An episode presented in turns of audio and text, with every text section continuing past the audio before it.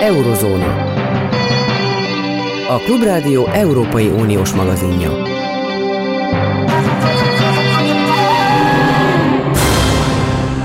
Jó napot kívánok, Zentai Péter vagyok.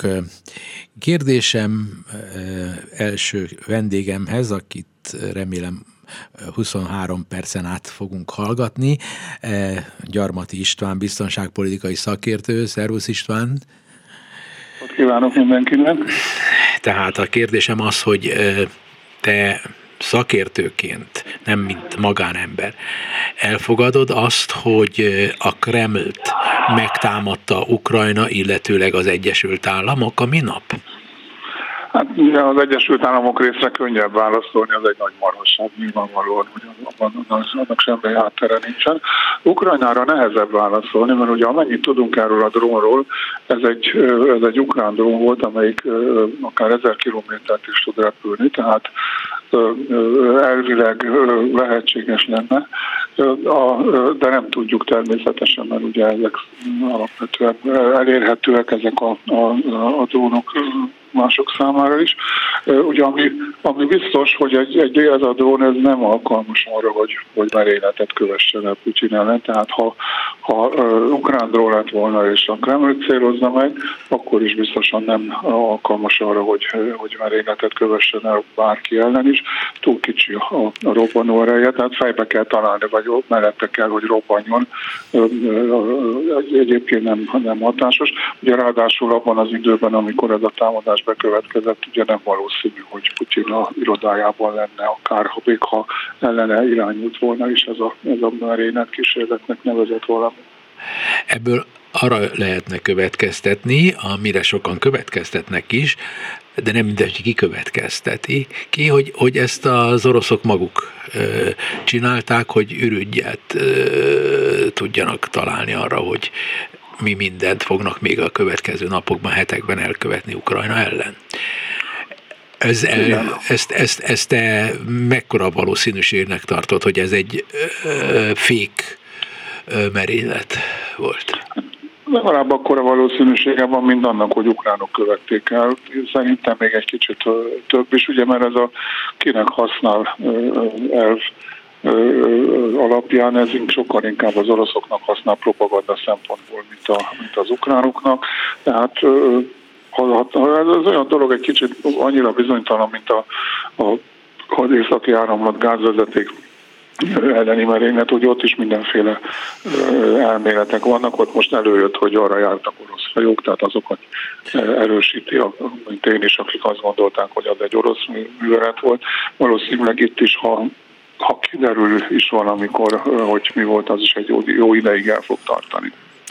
Minden most ebben a pillanatban eszembe jut egy másik, teljesen más világbéli kihívás, a mesterséges intelligencia problematikája, hogy azt vetik a majdani mesterséges intelligencia, hogy úgy mondjam, szemére, hogy, hogy, hogy, hogy az, a, akkor aztán a világnak annyi, mert annyit fog hazudni a mesterséges intelligencia, amennyit akarunk, amennyit akarnak, és akkor majd ők fogják átírni a történelmet. Én meg azt mondom, hogy hát, hogyha az ember te, és közben az ukránok, közben az oroszok, az széles szakmai közvélemények fogalma sem lehet arról, hogy mi történt.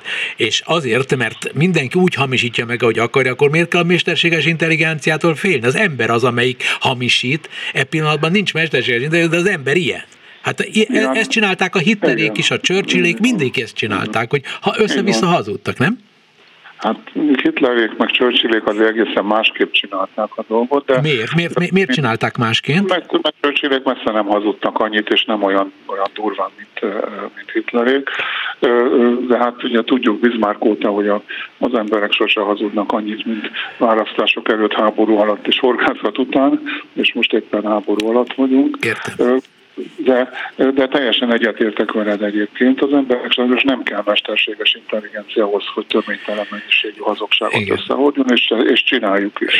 De mondjuk a hazugság, mint olyan, az emberi agyban lejátszódó és majdan világa kürtölt eredmény alapján az, hogy a cél szentesíti az eszközt. Van egy cél, egy nagy cél, és ennek érdekében a hazugság egy eszköz. Tehát az, hogy mi ketten erről beszéljünk, az önmagában véve egy témának a feldolgozás, egy olyan témának, ami lehet, hogy teljesen alaptalanul téma, a, a objektíve. És objektíve az van, hogy te, mint aki egy tényleg avatott és a világ ö, ö, legkülönbözőbb szakmai hírforrásait ö, olvasgatod, és ö, ismered a körülményeket, és ismered az orosz agyjárást, észjárást, nem tudod megmondani nekünk, hogy, hogy a Kremlt ki, ki, ki, ki, ki támadta meg, hogy egyáltalán megtámadták-e? És itt vagyunk a 21. Ugye, század második évtizedében. Valami történt, mert ugye a videó... Jó, valami történt. De nem tudjuk, hogy micsoda. Ez ugye nem, nem, nem olyan különleges dolog, általában is előfordul, hogy háborúban meg különösen előfordul. Ugye manapság azért már előbb-utóbb ki szokott derülni, hogy, hogy, hogy mi történt, de, de ahogy mondtam, erre várni kell még, mert, mert nincs elég információ. Nagyon kevés ember tudja azt, hogy, hogy valójában mi történt. De azt szeretném megkérdezni, mert valójában ezt akartam a föl, fölvezetésként, hogy mindenkinek világos legyen, még magamnak is próbálom világosát tenni, mert még egyre nem tudom, hogy hova akarok kiukadni, de a lényeg az az, hogy szerintem az egész háború kapcsán mindaz, ami megosztja az emberiséget, az az, hogy mindenki azt mond, amit akar, és ha ma például friss hír, azt mondja a Wagner csoportnak a főnöke, hogy milyen borzalmasan gyenge a őt gyakorlatilag finanszírozó orosz államnak a vezetése, és azt mondja, hogy én most kivonulok Bakhmutból, akkor ez vagy így van, vagy nincs így. De minden esetre, aki ezt elfogadja, és ez egy hír, és a világ hírügynöksége ezt elmondják, ebből arra következtet a nemzetközi közvéleménynek az a része, amelyik érdeklődik, hogy ott tartunk, hogy Oroszországban micsoda hatalmas konfliktusok vannak vezető erők között, holott lehetséges az egész meg van rendezve. Igen, de hát és a, a, ugye ez mindig is volt ilyen. A probléma azáltal nagyon súlyos most, és nagyon fontos vele foglalkozni, hogy a, az internetnek köszönhetően ugye bárki bármit tehet, és elolvashatja, amit közzétett a közvéleménynek nagyon nagy része. Ugye régen azért nem volt ennyire egyszerű nem volt egyszerű, de most itt tartunk. De most és... abszolút egyszerű. Ugye most megfogom a telefonomat, vagy a számítógépemet, beírok valamit a Facebookra, vagy a Twitterre, vagy akárhova, és akkor az kimegy a, a, a nagyvilágba, és aki el akarja hinni, akinek ez, ez beleillik a gondolkodásába, az készténynek veszi. Igen, és az, azt veszi készténynek, amit hinni akar amilyen az ő, ő, ahogy angolul mondják, a mindsetje, a, az igen, agyának a beállítottsága, az, ami gyerekkori álma, amit elnyomott eddig, és most felszabadulnak igen. ezek az álmok. El se, el se olvas más. El, el sem olvasok, és maguk a címek. Na most én ez, ez, ez ellen nem hadakozni akarok, csupán annyit, hogy végül is ez a lehető legrosszabb, ami történhet. Mert amennyiben nem tudjuk, hogy kinek ki, ki mond egy adott szituációban igazat. Ma például a maga a magyar miniszterelnök azt mondta,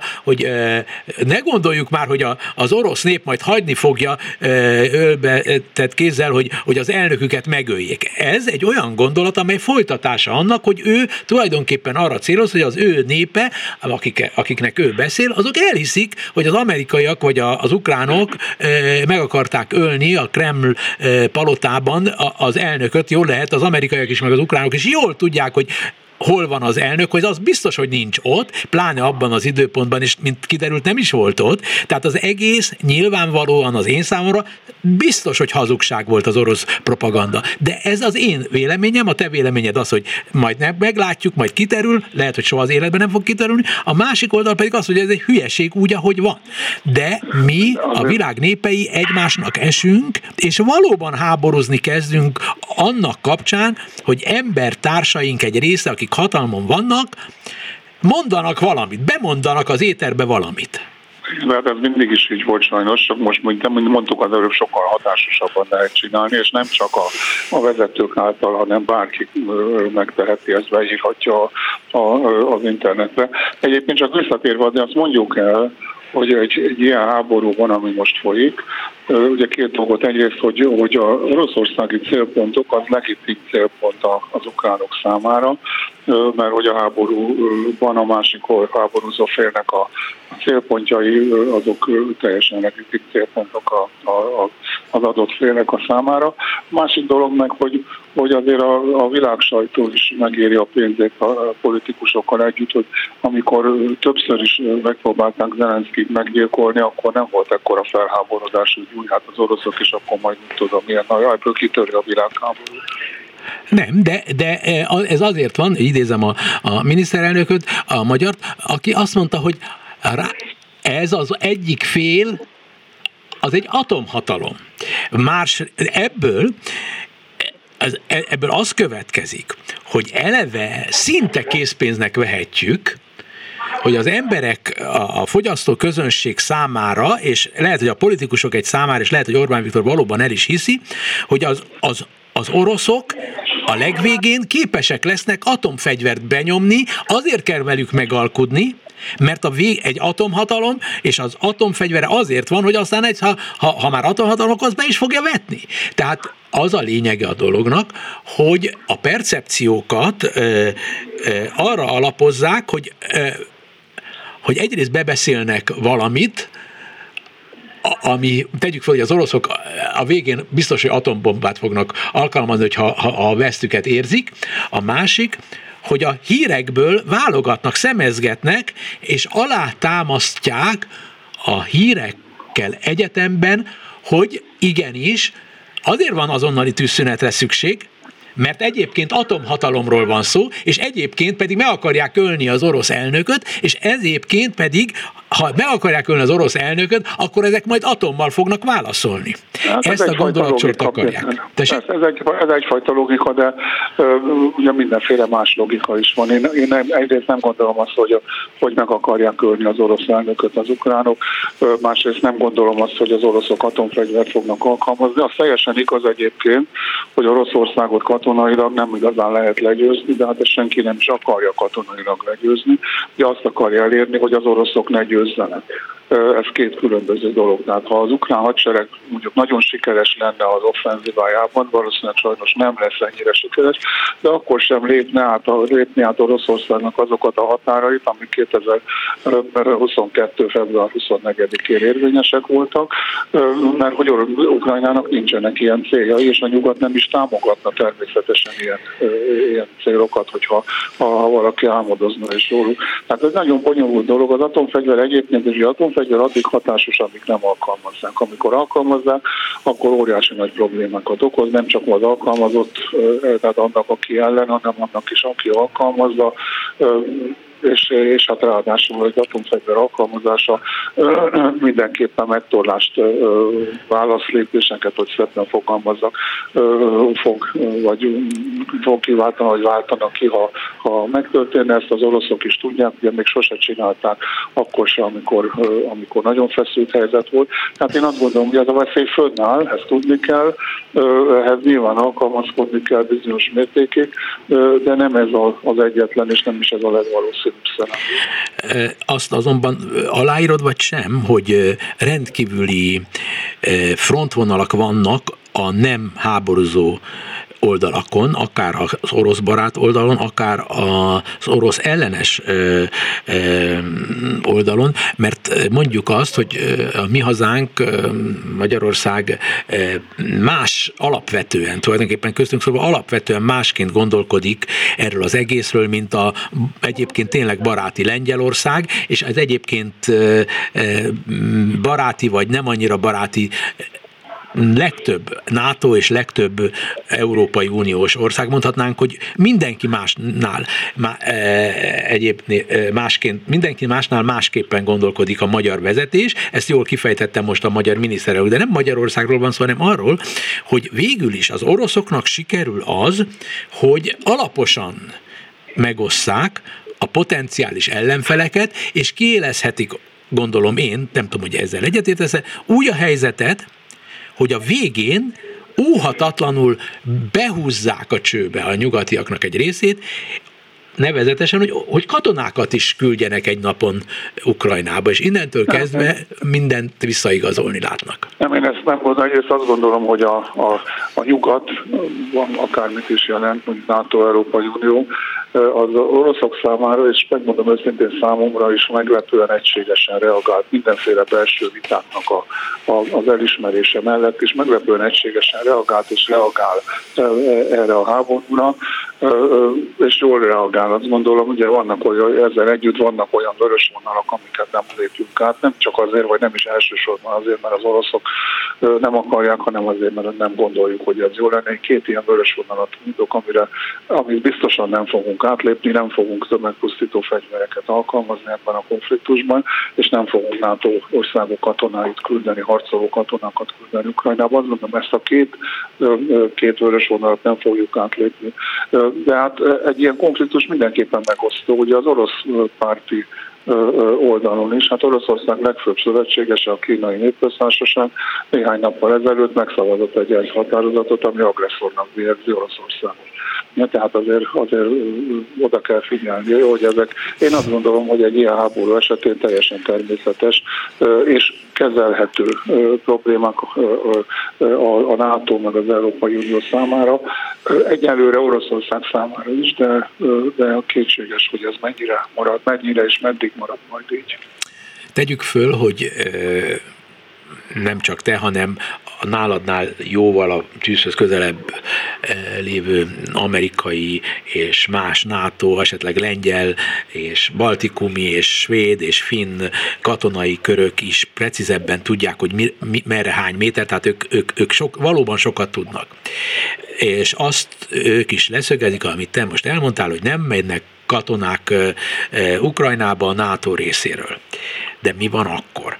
Ha példának okáért most Oroszország mindezt tudván sokkal veszélyesebb, nem atom, hanem veszélyesebb, nagyobb erejű pusztításokat fog végrehajtani, mondjuk Kievben, a fővárosban. És mi van akkor, ha egyszerűen azt mondja Moszkva egy napon, hogy ugyanaz, hogy fegyvereket adnak Ukrajnának, gyilkos fegyvereket, mintha a NATO, NATO katonák lennének ott. Nincs, mondja majd Moszkva reálisan, hogy nincs különbség. Vagyis bennünket egy NATO agresszió ér, vagyis most már a NATO-val vagyunk háborúban. Ezt kimondhatja?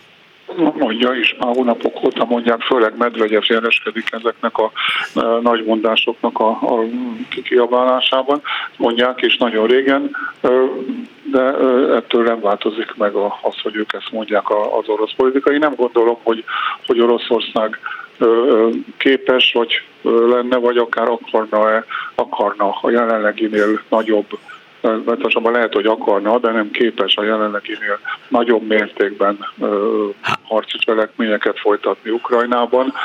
Már a, a jelenlegi szint fenntartása is gondokat okoz, okoz nekik. Hát azért gondolom, hogy ez egy, ez egy most egy ukrán offenzíva jön majd is utána, és ez egy álló háború alapvetően a végeredményét tekintve, aminek a végén aztán tárgyalások következnek, hogy mikor, hogyan, hol, milyen eredményen, ezt ugye jelenleg még nem tudjuk. Én szerintem már nyár vége felé jön el az idő, majd vonjál felelősségre, ha nem lesz igaza. Nem, nem, nem, nem, engem nagyon érdekel ez, mert ez a logikus. Csak azért gondolom, hogy az Orbán Viktori narratíva is nagyon izgalmas és érdekes és megalapozott, hogy tudni, ő azt mondja, hogy az Oroszország nem olyan ország, amelyik egy ilyen helyzetben leülne úgy tárgyalni, hogy gyakorlatilag el, nem mondja ezt ki, csak ez az, így is lehet kiolvasni a szavaiból, hogy, hogy ezzel tulajdonképpen elismeri, hogy teljesen baromság volt, nem tudom, százezer orosz katonának a halála. Teljesen fölösleges volt az egész az első pillanattól kezdve, amit csinált. Teljesen, vannak, tehát vannak, ha ezt elismeri, akkor verességet ismer el. De, igen, vannak ilyen precedensek, Péter. Hát ugye Afganisztánból is kijöttek, az amerikaiak kijöttek Vietnamból. Igen, de azok szeretik elismerni a hibáikat. Ez de Oroszország meg soha nem ismeri el. Az ilyen rendszereknek az a lényegük, a leglényegük, az alapjuk, a természetük, hogy soha semmilyen hibát nem ismernek el. De Afganisztán Afganisztánból azért kijöttek hogy vereséget Igen, de utána meg is bukott az a rendszer. Ők úgy hát gondolják, igen. hogy az a rendszer azért bukik meg, de Orbán Viktor is így gondolja, és egy csomóan úgy gondolják, Hitler is így gondolta, és mindenki így gondolja, hogy ha egy megadom magam egyszer, az a gyengeség jele, és onnantól kezdve a sajátjaimat fogom elveszíteni. Tehát ő nekik soha nincs hátraharc. Inkább dögöljünk meg. Hát elvileg igen, gyakorlatban ennél sokkal pragmatikusabbak voltak a szovjetek is, meg szerintem a végén az oroszok is azok lesznek. Ha, ha Putyin nem, akkor valaki más, aki utána jön. Uh-huh. E, tehát akkor tudom, összességében, amiket ha olvasunk, hallunk erről a háborúról, annak a többsége híreknek igaz, vagy a te eddigi fel, nem tudományos felmérésed szerint mekkora százalékban kell kételkednünk a, a katonai híreknek? Száz százalékban kell kételkednünk, és utána kell nézni, hogy melyiket tudjuk megerősíteni más forrásokból, hitelesebb forrásokból, több forrásból. Semmi se szabad elhinni a háború alatt, de, de ha az ember utána néz és folyamatosan követi az eseményeket, akkor azért valószínűsíteni lehet, hogy melyik hír igaz és melyik nem, ha nem is pontosan úgy, ahogy olvastam, hanem, hanem valami kisebb vagy nagyobb mértékben, de azt gondolom, hogy azért ugye a mai világban gyakorlatilag minden minden, mindenről lehet már tudni, csak az a baj, hogy túl sok mindenről lehet tudni, tehát olyat is lehet tudni, ami nem igaz. Jó, értem, világos, de én nem is okoskodásból teszem föl ezt a kérdést, hanem az, hogy ha te tudod, hogy itt a magyar közvéleménynek egy nem jelentéktelen része, a világ közvéleménynek egy nem jelentéktelen része úgy gondolja, hogy Oroszországot érte az agresszió. Objektíve te azt mondod, mint én, hogy, hogy, hogy nem igaz. Pont fordítva volt. Akkor mi, mi, mi, mivé fájulhat ez az egész? Csak az lesz az végső, az, az igazság pillanata az, amikor lefekszik az egyik. Tehát hogy kiterül, leterül, ahogy Németország. Akkor hiszik el. Igen, de ez így nem fog bekövetkezni, tehát olyan, mint a, mint a második világháború végén olyan nem lesz, de sokkal bonyolultabb vége lesz ennek a háborúnak, amelyikben mind a két fél azt mondhatja, a saját maga szempontjából még az oroszok is hihető módon, tehát az orosz népet el fogja hinni, hogy tulajdonképpen ők elérték a céljukat, megállították a NATO erőket, és így tovább, szóval egy csomó dolgot lehet majd hazudni, vagy nem hazudni addig viszont akkor valakinek eh, kvázi eh, eh, azt kell elhitetnie, hogy Oroszországot megtámadták. Nem ezzel a kis izével, hanem lesz valami provokációs, hogy, hogy megtámadták Oroszországot, és akkor ők visszaverték. Ez az egy hát, lehetőség van. Ezt már most is mondják, ugye, hogy ők tulajdonképpen azért indították a, a különleges műveleteket, mert Oroszországot gyakorlatilag megtámadták. Hát ez egy nem egy új narratíva, most lehet, hogy keresnek hozzá majd plusz érveket. Hát ez a baj. De hát ez, ez, ez egy háborúban azt gondolom, hogy nem egy nem egy szokatlan dolog, kezelhető, egyelőre jelenleg ez kezelhető, és azt gondolom, hogy, hogy az is marad. A baj az, hogy a harcok folytatódni fognak, sok-sok ezer ember fog meghalni, rengeteg dolgot el fognak pusztítani ebben a harcban addig, amíg elérünk majd oda valahova, hogy, hogy esetleg egy fegyverszünet, nem tűzszünet, ugye először egy fegyverszünet, aztán egy, egy, egy, egy tűzszünet, után egy fegyverszünet bekövetkezhet. Ez még jó néhány hónapnak a, a kérdése, ha egyáltalán akár néhány néhány hónap múlva el is érünk ide. Köszönöm István, Gyarmati István biztonságpolitika szakértőt hallottuk. Minden jót neked. Viszlát, minden jót. Eurozóna.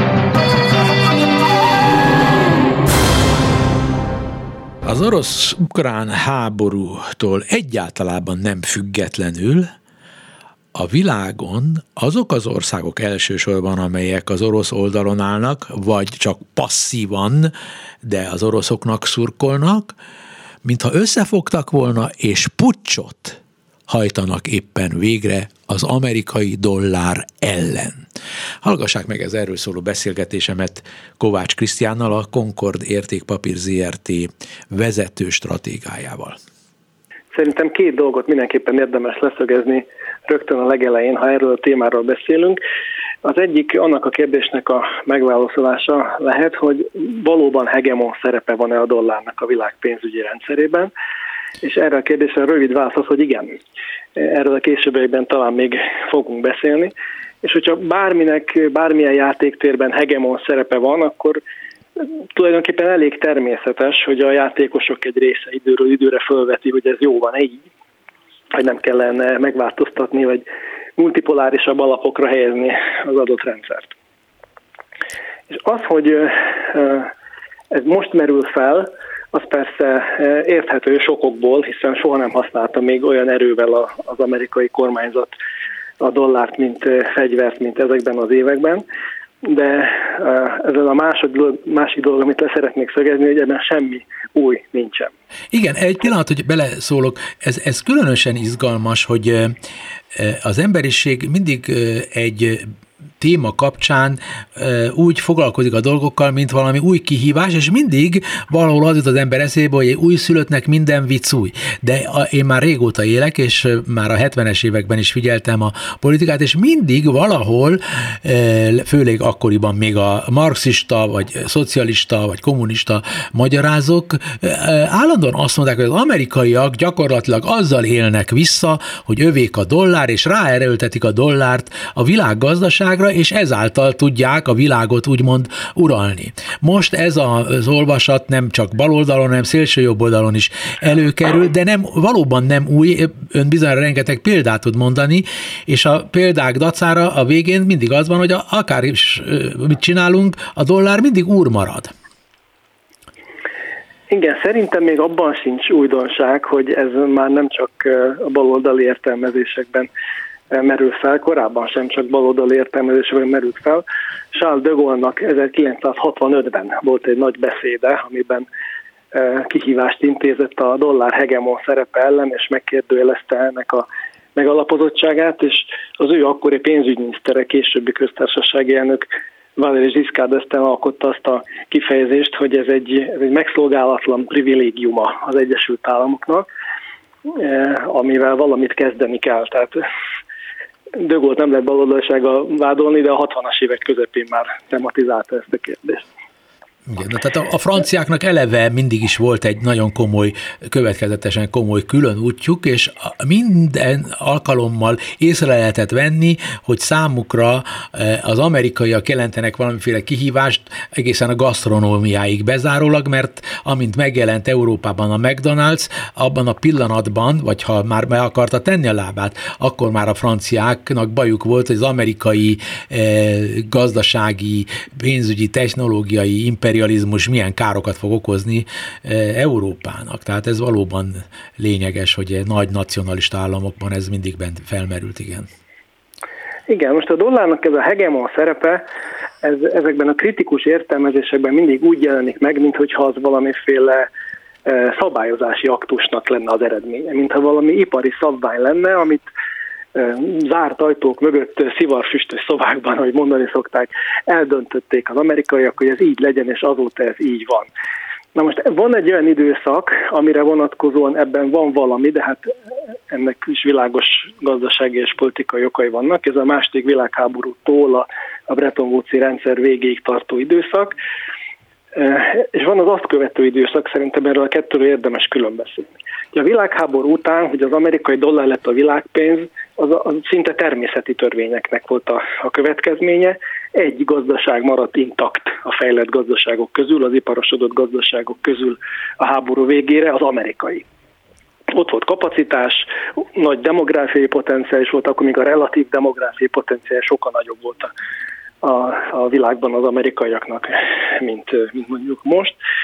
Ott volt tőke, a háború alatt odaáramlott a világ aranykészletének a jelentős része, és mellesleg az első pillanatokban az egyetlen nukleáris hatalomként szállt ki a világháborúból, amikor amikor befejeződött a háború, plusz uralta a világ tengereit, és ezáltal potenciálisan a világkereskedelmet úgy, ahogy van. Tehát, hogy ebben a pillanatban a dollár az hegemon szerepbe került, az teljesen természetes. Az, hogy abban is maradhatott, az már, az már tervezés, okos tervezésnek az eredménye volt. Alkottak egy olyan pénzügyi rendszert az amerikaiak, a Világbankkal, az IMF-fel, amely képes volt kezelni néhány évtizedig a, a korábbi pénzügyi rendszereknek a, a, a strukturális nehézségeit, a fizetési mérleg hiányoknak az állandó elcsúszását, a folyamatos válságokat, államcsődöket, ezt egy darabig sikerült kezelni, egy elméletleg legalábbis aranyhoz kötött dollárral. És amikor ez a rendszer is fejreállt, minden fix árfolyamrendszer szükségszerűen egyszer csak fejreáll, akkor sokan azt gondolták, hogy na most már, amikor piaci alapon működik a pénzügyi rendszer, minden deviza egymás között piaci alapon cserél gazdát, és a dollár sincs aranyhoz kötve. Most már a dollárnak leáldozott, túl van a, a relatív képességi ciklus a csúcsán, hát pont az ellenkezője történt. Tehát azzal, hogy elvált a 70-es évek elején az arany alaptól a dollár, az a lényegében az történt, hogy a gazdaság minden szereplőjének a fiat money, a hitelpénzek kínálatából kellett választania, és ebben a mezőnyben akkor is, és egyébként most is magától értetődik, hogy a, a dollár a, a legvonzóbb, vagy éppen a legkevésbé elutasított szereplő és most ott tartunk, hogy egy újabb fordulója van annak, hogy a dollár ellen, mint hegemon szereplő ellen támadás indul, de ami miatt pucsszerűnek merik némáják nevezni, és ez nekem tetszik, és átveszem be a szótáromba, az az, hogy mintha összeesküvők lennének, és élükön van a nagy Oroszország, a nagy Kína, a nagy India, állítólag a nagy Brazília, Dél-Afrika, tehát olyanok, amelyek az adott területeken, sőt Kína esetében az egész világon vezető katonai, politikai, illetőleg gazdasági szereplők. Ilyenre még nem emlékszem, hogy lett volna példa.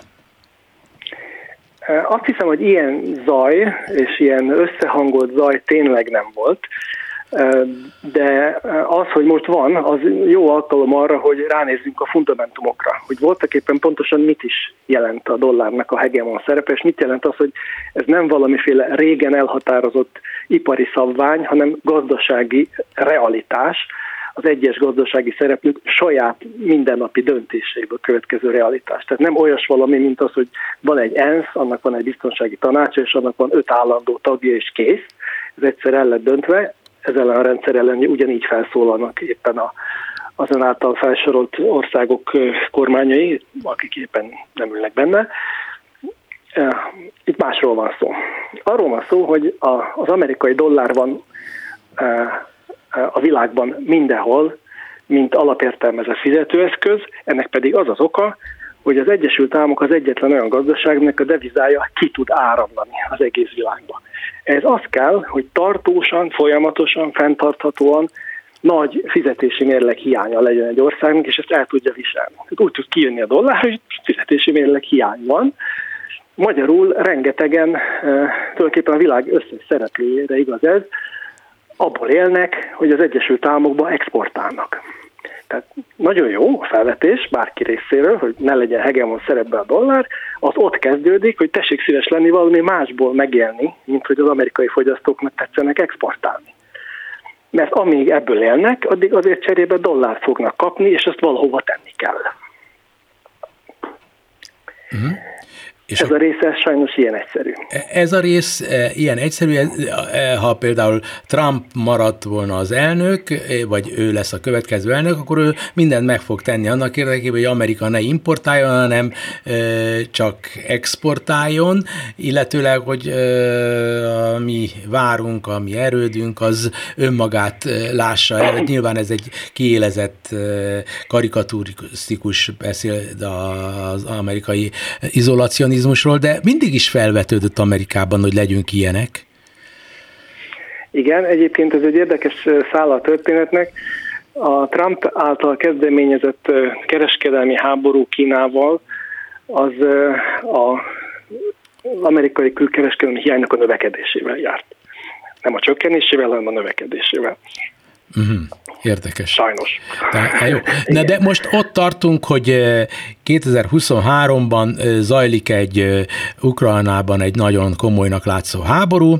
Oroszország kvázi nem forron, de hidegen háborút üzen a nyugatnak. A nyugat ugyanígy együttesen Ukrajna védelmében a keletnek, és a szankciók azok kétségtelenül dollárt érintő szankciók, mert a dollár fizetési rendszerből, a nagy globális rendszerből kizárták Oroszországot, és e, ilyen sorsra juthat esetleg egyszer, bár kis valószínűséggel Kína, és így tovább. De mintha az Egyesült Államokat e, nem igen zavarná az, hogy e, ezzel e, a dollár szerepét elméletileg csökkenti, mintha az Egyesült Államoknak tökéletesen mindegy lenne, hogy a, a világban most ez világpénz vagy nem világpénz, sőt a történet az arra tanít, hogy bármi történet, a dollár az marad dollár, az mindig mindenkinek kell, azoknak is, akik gyűlölik Amerikát.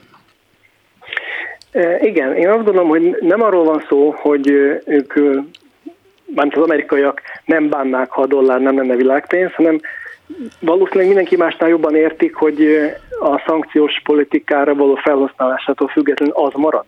Hadd idézek híres és komoly embert ez ügyben, Larry Summersről van szó, talán hallották a hallgatók a nevét, volt a Harvard elnöke, Egyesült Államok elnöke mellett működő gazdaságpolitikai tanácsadó testület elnöke, pénzügyminiszter, pénzügyminiszter helyettes, világbank vezető közgazdász, és a családjában viszonylag sokan Nobel-díjas közgazdász, komoly emberről van szó. Ő mondta néhány évvel ezelőtt, hogy a, a valamit nem lehet semmire lecserélni, és akkor felsorolta, hogy mégis mire lehetne lecserélni a, dollárt, mint világpénzt, olyan körülmények között, amikor Európai Múzeum, Japán egy idősek otthona, Kína egy börtön, a bitcoin pedig egy kísérlet. És ha végig gondoljuk az alternatívákat, akkor tényleg mindig valamit meg kellene jelölni, hogy jó, ne legyen a dollár világpénz, szerintem arra még térjünk vissza, hogy ez pontosan mit jelent technikailag ez a világpénz státusz, de akkor valamit meg kellene jelölni helyette, hogy hát akkor ez. És ezekben az összehasonlításokban hirtelen ez a kezdeményezés elveszíti a komolyságát. Igen, de mégis most, persze mindig ugyanígy kezdeném bármelyik korban, hogyha beszélgetnék önnel, de mégis most más. Most annyiban más tényleg, hogy mintha gyengének éreznék most dollártól függetlenül az Egyesült Államokat belülről, hogy az társadalmilag nagyon szétszakadt, most jobban, mint bármikor korábban, legalábbis ez a narratíva érvényesül. És ezt hiszik el, a, a, azt hiszik el, amit mondanak a nagyvilágban, messze van az Egyesült Államok, és belülről se látja mindenki. A másik, hogy úgy gondolják, hogy a, az, ha Oroszország és Kína külön-külön és együtt is úgy gondolja, hogy általánosan meg kell szüntetni az Egyesült Államok hegemóniáját, akkor most itt az alkalom, hogy ott bántjuk Amerikát, ahol a legjobban fájhat neki, és ez a dollár alól kiúzni a szőnyeget, és addig is, ha nincs más, akkor legyen addig a yuan, a yuan vagy renminbi, mert az már igazolta, hogy egy olyan hatalom kezében van, amelyik a világ második hatalmává tudta kinőni magát, és esetleg éppen a jövőt tekintve e, egy csomó nagyon-nagyon komoly területen, főleg a technológiákban e, a legnagyobbá tud válni. Tehát akkor a yuan e, tud piaci alapon szerves fejlődés okán, ha már papírpénzről van szó, a, a dollár alternatívája lenni. Igen, ez egy érdekes felvetés. Említette Oroszországot, vagy Oroszország és Kína összefogását. Szerintem beszéljünk csak Kínáról és Jó, csak a yuanról, ez a yuanokról, majd mindjárt mondom, hogy yuanból nem egy van. Oroszország egyszerűen nem játékos ezen a pályán. Oroszország egy gazdasági törpe. Az volt a háború előtt is, a háborúja után pedig még inkább az lesz. Az, hogy a világ pénzügyi rendszere milyen irányba fejlődik, vagy mi a hegemon devizája, vagy lesz-e hegemon devizája, abban Oroszország egyszerűen nem osztottak lapot. Kína más helyzet, a kínai gazdaságot már tényleg egy mamut, és világpolitikailag is megnőtt annyira a súlya Kínának, hogy lassan már semmit nem lehet elrendezni nélkülük, talán még az orosz-ukrán háborút sem, nem tudjuk. Minden esetre van egy apró pici problémájuk a jőanyjukkal, nevezetesen az, hogy nem konvertibilis. hegemon világpénzt csinálni valamiből, amit nem lehet engedély nélkül leváltani, az egy kicsit problémás. A yuanból kettőt kell forgalomban tartani, ahogy ezt a problémát át tudja hidalni az egyébként exportból élő és exportból magát földfejlesztő kínai gazdaság. Van egy onshore és egy offshore yuan. Az onshore az a belföldi. Azzal, azzal üzletelgetnek Kínában, a szárazföldi Kínában belül egymással a gazdasági szereplők. Ezt mi nem tudjuk megvenni nagyon bonyolult Világos. Módon. Tehát ez, ez már Igen. önmagában sejteti, hogy ez egész egy eh, mache, ahogy mondani, mondja, ez, ez, ez, ahol már kétféle pénz van, egyik a belföld, a másik a külföld, az, az, az, az versenyképtelen pénz, eh, teljesen világos. Hát a dollár attól dollár, hogy a szabadon átváltható, annyit vehetek belőle, stb. És ráadásul az Amerika is annyit nyomtathat belőle, amennyit akar, mert a világ elfogadja. Tehát ez, ez tényleg abszurdum. Tehát igazából komolyra véve a jövőt, eh, ugye ugye van egy nagyon komoly alternatív pénz, amit Európa pénzének nevezhetünk, vagyis az euró, az esetleg el tudná látni ezt a funkciót, és a, a másik az az, hogy a jövőbe tekintő fiatalság körében világszerte, és egyáltalán a technológiák fejlődése, fiaros fejlődése okán a bitcoin látszik egy alternatívának, nem? De bár vagy a, a kriptopénz. Igen, ez, ez rögtön két irányba vezet, hogy a kriptopénzek úgy általában, vagy a bitcoin, itt mégis fölmerül, hogy kibocsátja ki, hol, van e mögött egy garancia, hogy e mögött egy szoftveres megoldás a garancia az, hogy korlátos a kínálata, felülről korlátos a kínálata. Ez azért elég kevés garancia számtalan funkcióra. A bitcoinnal önmagában mint tranzakciókra alkalmas devizával nem nagyon érdemes számolni, mert a tranzakciós kapacitása és a töredéke annak, mint amire most a világgazdaságnak szükség van, de nagyon pici töredéke, tehát technológiai okokból nem tud most tranzakciós célokat betölteni. Maximum egyfajta aranyhelyettesítő, egyfajta digitális aranyhelyettesítő, megtakarítási, kincsképző eszköz tudna lenni, ha lenne. Tehát De akkor, a, a legfontosabb... Akkor már csak az euró a, játszhat esetleg? Az euró tartalék devizaként szép karriert futott be a világban, a dollár pedig lassan, de egyébként csökkent, valóban csökkent, tehát ez ténykérdés, hogy csökken a, a tartalék devizaként betöltött szerepe, tehát az állami tartalékkezelők összesített tartalékaiban az elmúlt 20 évben körülbelül 10% pontot csökkent a dollár aránya, hogy 70% körüliről most 60%-ra, és ezt, ezt jó részt az euró nyerte meg de egészen más a tranzakciós szerepkör, és más a, a tartalék. Ahhoz, hogy tranzakciós devizaként komoly szerepe legyen a világban harmadik szereplők között, ahhoz az kell, amit már a beszélgetés korábbi részében érintettünk, hogy kiáramoljon a világba a harmadik, negyedik és sokadik szereplők közé az adott deviza, és ezt az euró nem tudja megtenni, eddig nem tudta megtenni, azért, mert az európai gazdaság nagyon zárt. Az, az amerikai meg abból a szempontból nagyon nyitott, hogy nagyon nagy fizetési mérleg hiánya működik folyamatosan. Tehát a gazdasági folyamatokból, a reál folyamatokból nem következik az, hogy az euró kiáramoljon a világba, azért vesznek eurót a tartalékkezelők, hogy diversifikáljanak, de amúgy nem jut el euró az ő gazdaságukba, dollár meg mindenhonnan, mindenhova. De egyébként most a beszélgetésünk befejező szakaszában, mert rengeteg témánk lehetne ez, de hát nincs időnk, hogy nem mm, rossz ómen mindaz, amit most látunk magunk körül. Mert a dollár körül kétségtelenül van egyfajta elutasítási akarat és politikai cél, politikai akarat egy csomó ország részéről, bosszúvágy, stb., irítség, és a másik oldalon viszont a dollár miatt Amerika ki is van szolgáltatva, tehát ő neki nyitottnak kell maradni, viszont hogyha az az alternatíva jön, ami egyre divatosabb, hogy az országok legyenek önellátóak, zárkózzanak be a globalizációval levöltik, abban az esetben egy, egy, egy, egy, egy háborúnak tud, igazi háborúnak tud megágyazni, mert valahol ez a játék, ez pénz nélkül nem megy, és ha, ha megrendül a bizalom az egyetlenben, ami tényleg e, jól játszotta a szerepét, és nem direkt emberek le fognak állni vele, akkor ez, ez egy önmegvalósító háborús jóslat lehetne. Én azt gondolom, hogy minden olyan elméleti elképzelés, ami, ami fenekesztől fel tudja forgatni a világképünket, az érdemes arra, hogy alávessük a, a gyakorlati végig gondolás próbájának, és amikor arról van szó, hogy van a világban egy hegemon deviza, van az amerikai dollár, és ez elveszíti a szerepét valakiknek az elgondolásában és valakiknek a szándékai szerint, akkor először is ki kéne találni, hogy azok a tranzakciók, amik most dollárban zajlanak, azok miben fognak zajlani holnaptól, jövő évtől, a következő évtizedtől. Jelenleg 80 és 90 százalék között oszcillál eh, évről évre eh, a nemzetközi pénzügyi tranzakciókban a dollár aránya. 80 és 90 százalék között. És ez nem csökkent, tehát ebben semmilyen trend nincsen. A tartalék kezelésben van, a, a tranzakciók számában nincs. Eh, nincs. Tehát a, a valamit valami másra lehet lecserélni.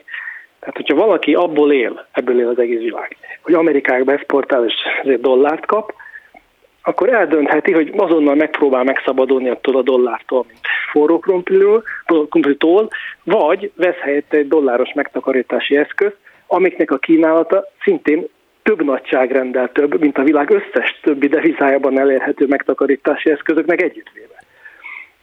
Hm. Tehát ez tulajdonképpen rövid távon egy fizikai képtelenség, tényleg egy rendes kis világháború kellene hozzá, hogy ez a hegemon szerepkör hát térben fizikailag összehúzódjon, de a, a nyugatnak nevezhető